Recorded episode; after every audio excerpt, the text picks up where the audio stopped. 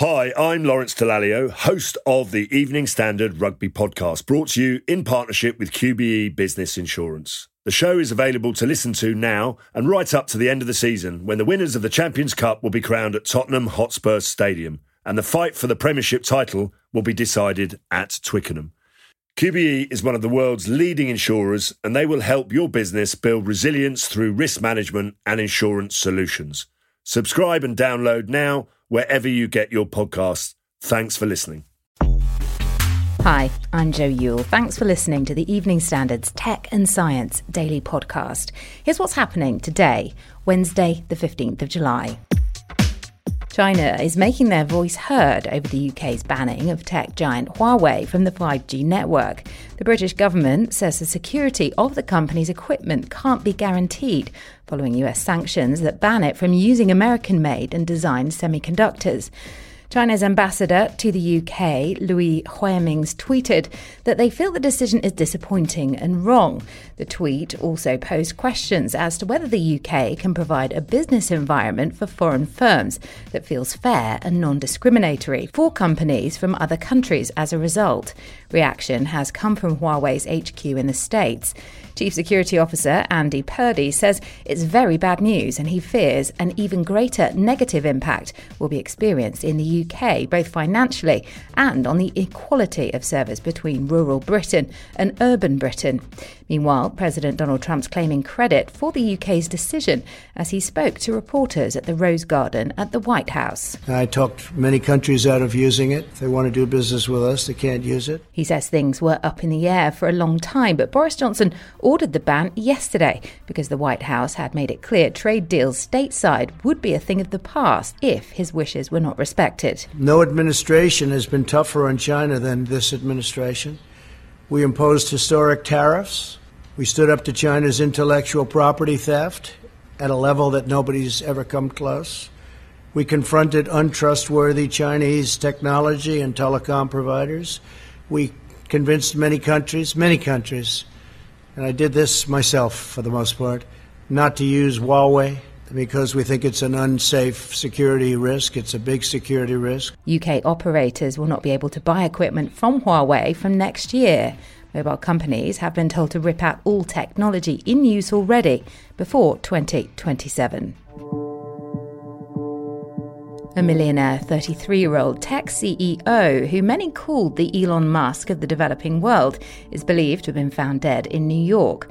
Fahim Saleh was reportedly discovered by his sister in his Manhattan apartment. It's reported the venture capitalist's body had been dismembered. It's believed the entrepreneur, who was chief of Nigeria based motorbike startup Gokada, could have been the victim of a professional killer. The first ever aircraft is set to land on Mars next year. Today, NASA have released six facts we didn't know about the mission as their Ingenuity helicopter sets off this summer to try and make history. It will catch a lift with the agency's next mission to Mars, the Perseverance rover, as that launches from Cape Canaveral Air Force Station in Florida later this summer. In at number one is that Ingenuity is a flight test and essentially a tech demonstration. In second place, they've revealed it will be the first aircraft to attempt controlled flight on another planet. Number three is that it gained its name due to the intense creativity that went into its design. In fourth place, they say Ingenuity has already demonstrated feats of engineering. And in fifth, the team behind it will count the success of its flight one step at a time. But their final revelation in at number six is that if Ingenuity succeeds, the future of Mars exploration could include an ambitious aerial dimension, which would change the way we see things up there forever. Perseverance, with Ingenuity attached to its middle, is predicted to land on Mars next year on February the 18th. If you're enjoying this podcast, make sure you hit subscribe, rate, and leave us a review. Talk today that Planet 9 could actually be a grapefruit sized black hole, and now we're going to find out if that really is the case after a huge new telescope being developed in the Chilean Andes is set to check it out for us.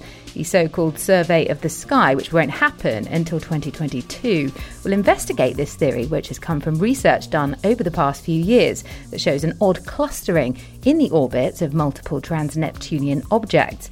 We're told they dwell in the dark depths of the far outer solar system, and some scientists now think their paths have been carved out by the gravitational pull of a big object way out there, which could just be between 5 and 10 times bigger than the Earth. Unsurprisingly, it took this nickname Planet 9 or Planet X, and if it does really exist, for those who always felt Pluto was the ninth planet, things could be about to take a sharp turn. Another out there theory is that the object may be this so called black hole, one that crams all that mass into a sphere the size of a grapefruit. In Europe, the second highest court is set to rule on an appeal made by Ireland against Apple and their demand that the tech giant needs to repay the country 13 billion euros in tax bills. A ruling was made previously by the European Commission that they had paid ample corporate tax of 1% on their profits, which came from sales made across the EU. However, they were routed via a company based in Ireland. Commission believes that constituted illegal aid was given to Apple by Ireland, but last time Ireland lost, they were ordered to recover the illegal aid plus interest afterwards. The company involved and the Irish government are appealing against the Commission's ruling on the grounds that the tax treatment did not break Irish or EU law. Sticking with tax battles and some rather good news for Tesla in Texas. Austin approved the tax breaks for Mr. Musk's electric car firm in a bid for their Cybertruck factory. They've been trying to persuade Elon to move away from California for a long time, and now officials approved a total of at least $60 million in property tax rebates. It comes as part of their bid to schmooze them to, if not move, then maybe build the next factory in the American state, which is one of two leading hotspots on the firm's list, along with Tulsa in Oklahoma. You're up to date. Subscribe and do come back tomorrow for a fresh update on the latest news from the worlds of tech and science. Also, check out our other podcast, Women Tech Charge, with Dr. Anne Marie Imafidon, who meets amazing women leading the way in science, tech, maths, and engineering. There are two whole seasons to binge on, and the link is in our show notes. We'll see you tomorrow.